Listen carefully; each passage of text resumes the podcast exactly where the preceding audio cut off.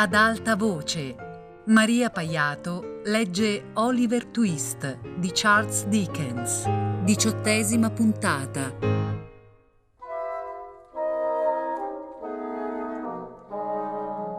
Poiché era già qualcosa avere la certezza che il dottore era stato mandato a chiamare senza perdere tempo, Oliver attraversò frettolosamente il cortile della locanda con il cuore più leggero.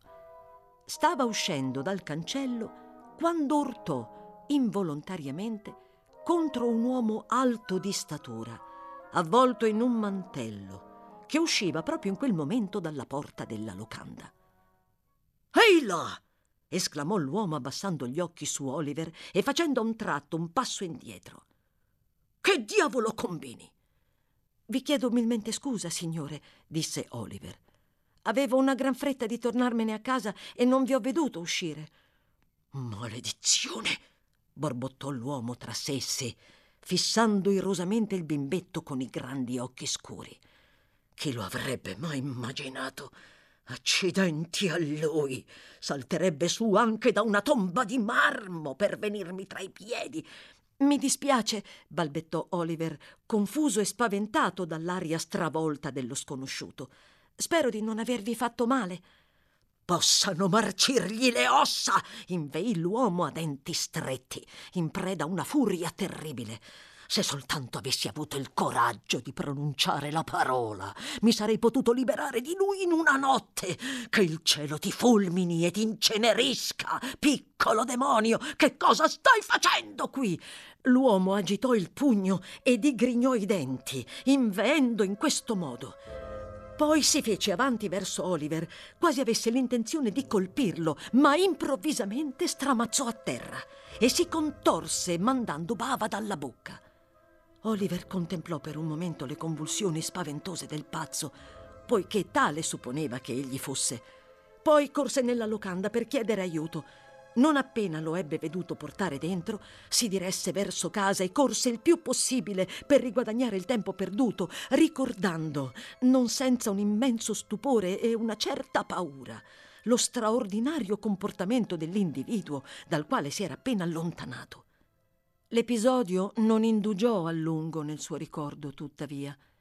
Infatti, quando giunse al villino, Troppe preoccupazioni lo assorbirono completamente, escludendo ogni altra cosa. Le condizioni di Rose Maley erano peggiorate rapidamente. Prima di mezzanotte ella stava delirando. Il medico condotto le rimaneva sempre accanto e subito dopo aver visitato la paziente, appartatosi con la signora Maley, aveva detto che si trattava di un male gravissimo. In effetti, queste erano state le parole conclusive di lui. Se guarisse, sarebbe poco meno di un miracolo.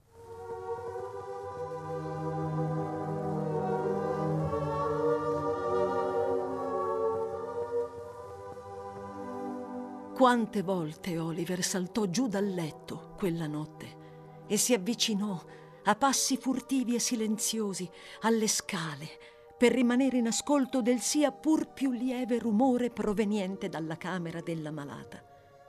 E cos'era mai stato il fervore di tutte le preghiere pronunciate da lui fino a quel momento, in confronto al trasporto con il quale pregava adesso, supplicando con sofferenza e compassione affinché venisse salvata la vita della creatura soave che andava avvicinandosi all'orlo della tomba.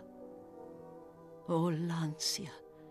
L'ansia spaventosa e lancinante di chi può soltanto aspettare e non è in grado di fare nulla mentre la vita di una persona tanto amata è sospesa a un filo.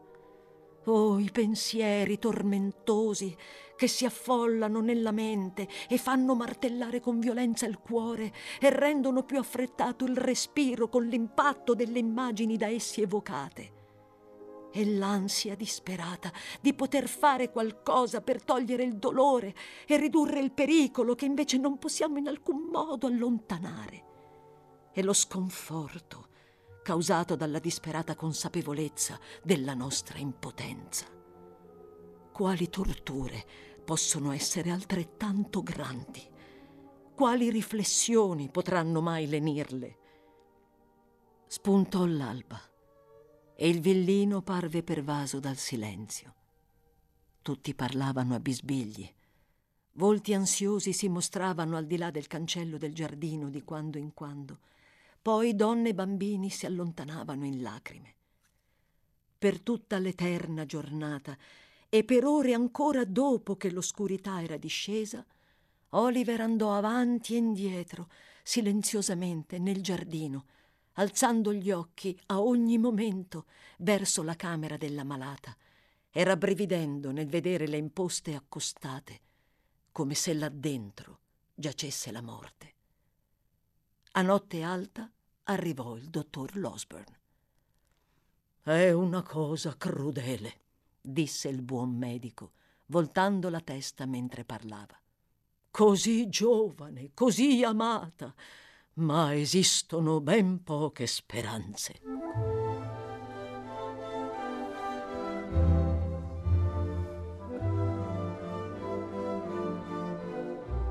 Un'altra mattina. Il sole brillava vivido, splendendo come se non contemplasse alcuna infelicità o non se ne curasse.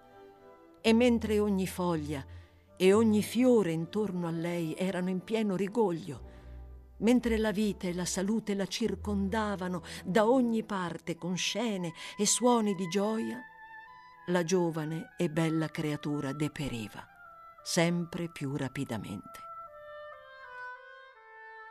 Oliver si recò nel piccolo e antico cimitero e, seduto su uno dei verdi tumuli, pianse e pregò per lei in silenzio. V'erano una tale serenità e una tale bellezza nella scena, tanto splendore e tanta letizia nel paesaggio assolato, tanta dolce musicalità nei canti degli uccelli, una tale libertà nel rapido volo della cornacchia in alto, e tanta vita e tanta gioiosità in ogni cosa, che quando il ragazzetto alzò gli occhi addolorati e si guardò attorno. Gli accadde di pensare istintivamente che non era quello il momento di morire, che Rose, senza dubbio, non avrebbe potuto andarsene mentre tutte le cose più umili erano così liete ed esultanti. Gli accadde di pensare che le tombe si addicevano all'inverno tetro e gelido e non allo splendore del sole e alle fragranze, e i sudari ai vecchi avvizziti e non a forme giovanili e aggraziate. Un rintocco della campana della chiesa interruppe bruscamente queste riflessioni infantili. Poi ne risuonò un altro e un altro ancora. La campana stava suonando per un funerale. Un corteo funebre di persone umili entrò nel cimitero. Molti portavano nastri bianchi, poiché piangevano una creatura giovane. Si raggrupparono a capo scoperto intorno alla fossa e tra i piangenti v'era una madre, colei che era stata prima una madre. Eppure il sole splendeva vivido e gli uccelli continuavano a cantare. Oliver si diresse verso casa, pensando a quanto era stata buona con lui la signorina, augurandosi di poter continuare senza posa a dimostrarle quanto le fosse grato e affezionato. Non aveva alcun motivo di rimproverarsi per essere stato non curante con lei o poco premuroso o per non averle dimostrato in tutti i modi la propria devozione eppure gli vennero ora alla mente cento occasioni nelle quali sarebbe potuto essere più zelante e più pronto e desiderò con tutto il cuore di esserlo stato. Quanto più premurosi dovremmo essere con le persone care che ci circondano, poiché ogni lutto ricorda a chi rimane un così gran numero di omissioni, di cose dimenticate, di piccole mancanze alle quali si sarebbe potuto porre rimedio, che queste reminiscenze finiscono con l'essere più amare di ogni altra. Non esiste rimorso più profondo di quello senza rimedio. Se vogliamo evitarne i tormenti, ricordiamocene in tempo. Quando giunse a casa, la signora Meli sedeva nel salottino. Vedendola, Oliver si sentì stringere il cuore, poiché ella non si era mai allontanata dal capezzale della nipote, e pertanto tremò, domandandosi quale cambiamento potesse averla indotta ad allontanarsi. Venne poi a sapere che Rose era scivolata in un sonno profondo, dal quale si sarebbe destata o per guarire e continuare a vivere, o per congedarsi da loro e morire. Aspettarono entrambi per ore, sempre in ascolto e timorosi di parlare. La cena non toccata venne portata via, poi, con gli occhi spenti, poiché i loro pensieri erano altrove, stettero a guardare il sole che si abbassava sempre più verso l'orizzonte e infine diffondeva nel cielo le vivide tinte accese che preannunciano il tramonto. In quel momento le loro vigili orecchie colsero un rumore di passi che andavano avvicinandosi. Entrambi corsero impulsivamente verso la porta mentre il dottor Losburn entrava. Come sta Rose? gridò l'anziana signora. Oh, ditemelo subito. Non sopporto più questa attesa. Parlate in nome di Dio. Dovete calmarvi, disse il medico sostenendola. State calma, mia cara signora, vi prego. Lasciatemi andare in nome di Dio. La mia cara bambina è morta, sta morendo. Ma no, gridò il dottore con foga.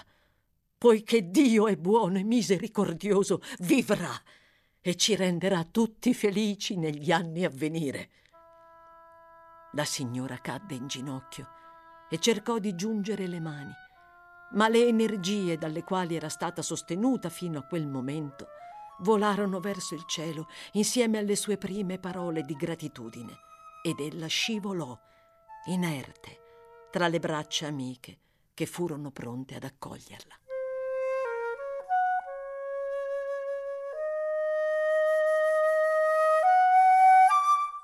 La notte stava scendendo rapidamente quando Oliver tornò verso casa, carico di fiori che aveva colto con una cura tutta particolare per rendere più bella e accogliente la camera della malata.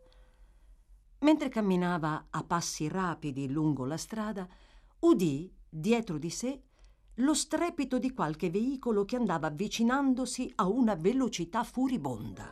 Voltandosi, vide che si trattava di una vettura di posta e che i cavalli erano lanciati al galoppo. Siccome la strada era stretta, si fermò e si addossò a un cancello per lasciarla passare. Mentre il veicolo saettava via, intravide dentro la carrozza un uomo col berretto da notte bianco, il cui volto gli parve familiare. Ma fu una visione così fuggevole che non ebbe modo di riconoscerlo. Un attimo dopo il berretto da notte si sporse dal finestrino e una voce stentorea sbraitò al cocchiere di fermare, cosa che l'uomo fece non appena riuscì a trattenere i cavalli. Allora il berretto da notte apparve di nuovo e la stessa voce chiamò Oliver per nome. Ehi! gridò la voce. Signorino Oliver! Che notizie ci sono? Come sta la signorina Rose? Signorino Oliver! Siete voi, Giles! gridò il bambino, correndo veloce verso la carrozza. Giles fece sporgere di nuovo il berretto da notte, accingendosi a dare una risposta, quando all'improvviso fu tirato indietro da un giovane gentiluomo che occupava l'altro angolo del sedile e che, avidamente, chiese a sua volta di essere informato sulla situazione. In una parola, gridò, sta meglio o peggio? Meglio, molto meglio, si affrettò a rispondere Oliver. Sia ringraziato il cielo, esclamò il gentiluomo. Ne sei proprio sicuro? Sicurissimo, signore, rispose Oliver. Il cambiamento si è determinato soltanto poche ore fa e il dottor Losburn dice che ogni pericolo è superato. Il gentiluomo non aggiunse una parola di più, ma aperto lo sportello della carrozza, saltò giù e, dopo aver preso frettolosamente sotto braccio Oliver, si appartò con lui. Ne sei proprio sicuro? Non esiste alcuna possibilità di uno sbaglio da parte tua, figliuolo? Volle sapere il giovane con un tremito della voce. Non illudermi, destando speranze destinate a svanire. No, non lo farei per tutto l'oro del mondo, signore, rispose Oliver. Davvero, potete credermi. Le parole del dottor Losburn sono state che ella vivrà e ci renderà tutti felici negli anni a venire. Gliel'ho sentito dire io stesso. Gli occhi di Oliver si riempirono di lacrime mentre egli rievocava la scena che era stata l'inizio di tanta felicità. Sarà meglio, credo, che voi proseguiate sulla carrozza fino alla casa di mia madre, Giles, disse il gentiluomo. Io preferirei andare a piedi, così da avere un po' più di tempo per calmarmi prima di vederla. E voi potete avvertirla che sto per arrivare. Vi chiedo scusa, signor Harry, disse Giles, asciugandosi ancora una volta gli occhi rossi con il fazzoletto ma vi sarei obbligatissimo se voleste affidare quest'incarico al postiglione. Non sarebbe opportuno che le cameriere mi vedessero in questo stato, signore. In tal caso non riuscirei più a esercitare alcuna autorità su di esse. Bene, rispose Harry Mail sorridendo. Fate come preferite. Lasciate pure che vada avanti lui con i bagagli se volete e venite con noi. Soltanto Sostituite prima quel berretto da notte con un copricapo più decoroso, altrimenti verremmo scambiati per pazzi.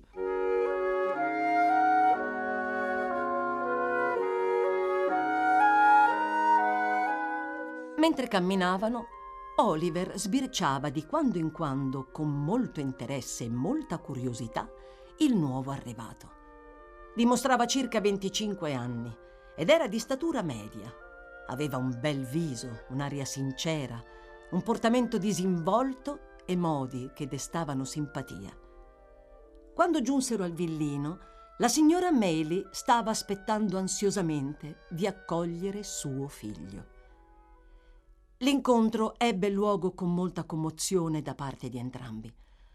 Mamma, bisbigliò il giovane, perché non mi hai scritto prima? Ti avevo scritto, rispose la signora Meli, ma ripensandoci ho deciso di trattenere la lettera fino a quando non avessi avuto il parere del dottor Losborn. Ma perché? insistette il giovane. Perché correre il rischio che accadesse quanto per poco non è accaduto? Se Rose fosse. non riesco a pronunciare questa parola adesso. Se la sua malattia si fosse conclusa diversamente, come avresti potuto perdonarti? E io come avrei potuto conoscere ancora la felicità? Se fosse accaduto questo, Harry, ribatté lei, credo che la tua felicità sarebbe stata distrutta e che per te arrivare qui un giorno prima o un giorno dopo avrebbe avuto scarsa importanza. Mamma, esclamò il giovane, i tormenti che ho sofferto in questi due giorni mi costringono a confessarti una passione che, come del resto ben sai, non è soltanto di ieri e non è frivola e superficiale. Ho dato il mio cuore alla soave e dolce Rose, con tutta la ferma decisione di cui un uomo può essere capace nei confronti di una donna. Lei è il mio unico pensiero, la mia unica speranza, il mio unico scopo nella vita e se tu mi contrasti in questo, getti al vento la mia serenità e la mia felicità. Pensaci bene, mamma.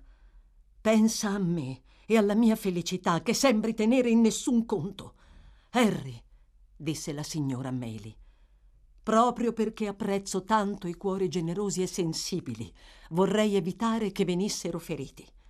Ma abbiamo detto abbastanza e più che abbastanza al riguardo. Per il momento lasciamo la decisione a Rose. Allora, la interruppe Harry. Non vorrei spingere queste tue convinzioni esagerate al punto di frapporre ostacoli sul mio cammino. No, non lo farò, rispose la signora Meli. Ma vorrei che tu riflettessi. Ho già riflettuto, fu la spazientita risposta. Ho riflettuto, mamma, per anni e anni. Sto riflettendo da quando sono capace di riflettere seriamente. I miei sentimenti rimangono immutati e sempre lo resteranno. E perché dovrei sopportare la sofferenza di un ulteriore indugio nel rivelarli? Un indugio che non potrebbe portare ad alcunché di buono. No, no.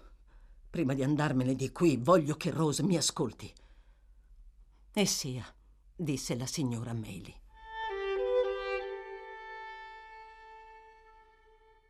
Il dottor Losburn e Oliver erano rimasti all'altro lato della camera mentre questo concitato colloquio era in corso. Il medico porse ora la mano a Harry Maley e i due si salutarono cordialmente. Poi il dottore, rispondendo alle molteplici e ansiose domande del suo giovane amico, fece un esatto resoconto delle condizioni della paziente, che erano del tutto tranquillizzanti e ricche di promesse, come le parole di Oliver lo avevano già incoraggiato a sperare. L'intera conversazione venne ascoltata con avide orecchie dal signor Giles, che fingeva di essere indaffarato con i bagagli. Non avete sparato più a nessuno di recente, Giles? domandò il dottore. A nessuno in particolare, signore, rispose Giles, arrossendo fino alla punta delle orecchie. Non avete catturato ladri, non avete riconosciuto furfanti? insistette il medico. No, proprio nessuno, signore, gli rispose Giles con molta gravità. Bene, disse il medico.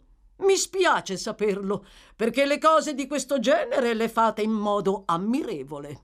E Brittles come sta? Oh, il bambinone sta benissimo, disse Giles, riassumendo il solito tono protettivo, e vi manda i suoi rispettosi saluti, signore. Bene, bene, disse il medico. Vedervi qui mi rammenta, signor Giles, che il giorno prima di essere chiamato con tanta urgenza ho eseguito, su richiesta della vostra buona padrona, un piccolo incarico per voi. Vi dispiace venire un momento in quest'angolo, eh? Giles si diresse in quell'angolo con un'aria di somma importanza e una certa curiosità. Ebbe luogo un breve colloquio a bisbigli con il dottore, al termine del quale il maggiordomo fece molti inchini e si ritirò a passi insolitamente maestosi.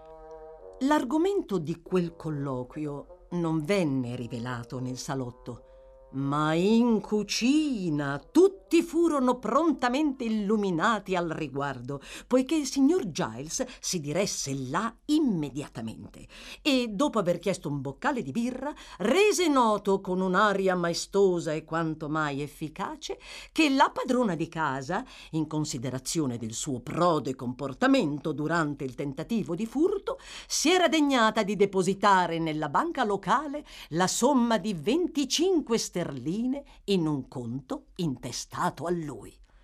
Al che la cuoca e la cameriera alzarono le mani e gli occhi al cielo e dissero di supporre che il signor Giles avrebbe cominciato adesso a essere molto altezzoso.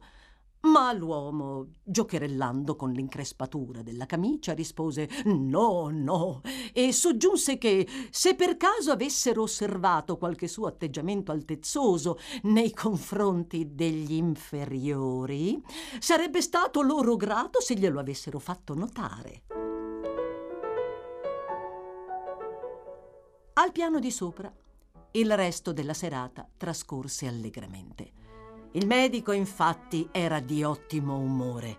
E Harry Mail, sebbene a tutta prima fosse stato stanco e preoccupato, non seppe resistere al buon umore di quel degno gentiluomo un buon umore che si manifestò con innumerevoli battute di spirito e divertenti ricordi professionali, nonché con un gran numero di barzellette che a Oliver parvero le cose più esilaranti mai sentite e lo fecero di conseguenza ridere a più non posso con evidente soddisfazione del dottore, il quale rideva smodatamente delle proprie arguzie e contagiava Harry con la sua ilarità, facendolo ridere quasi altrettanto di cuore.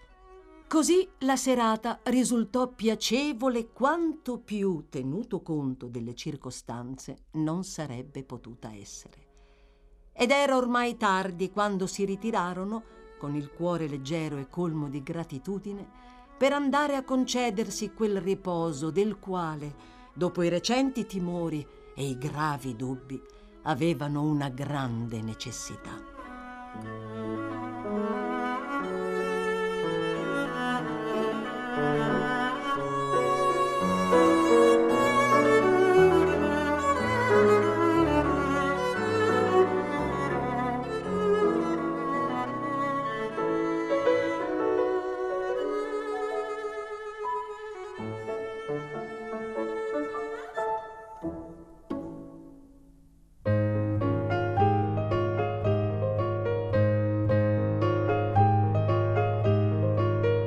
Maria Paiato ha letto Oliver Twist di Charles Dickens, a cura di Fabiana Carobolante con Jacopo De Bertoldi, Luigi Iavarone e Chiara Valerio. Tutte le puntate su Rai Play Radio. Ad alta voce è un programma Rai Radio 3.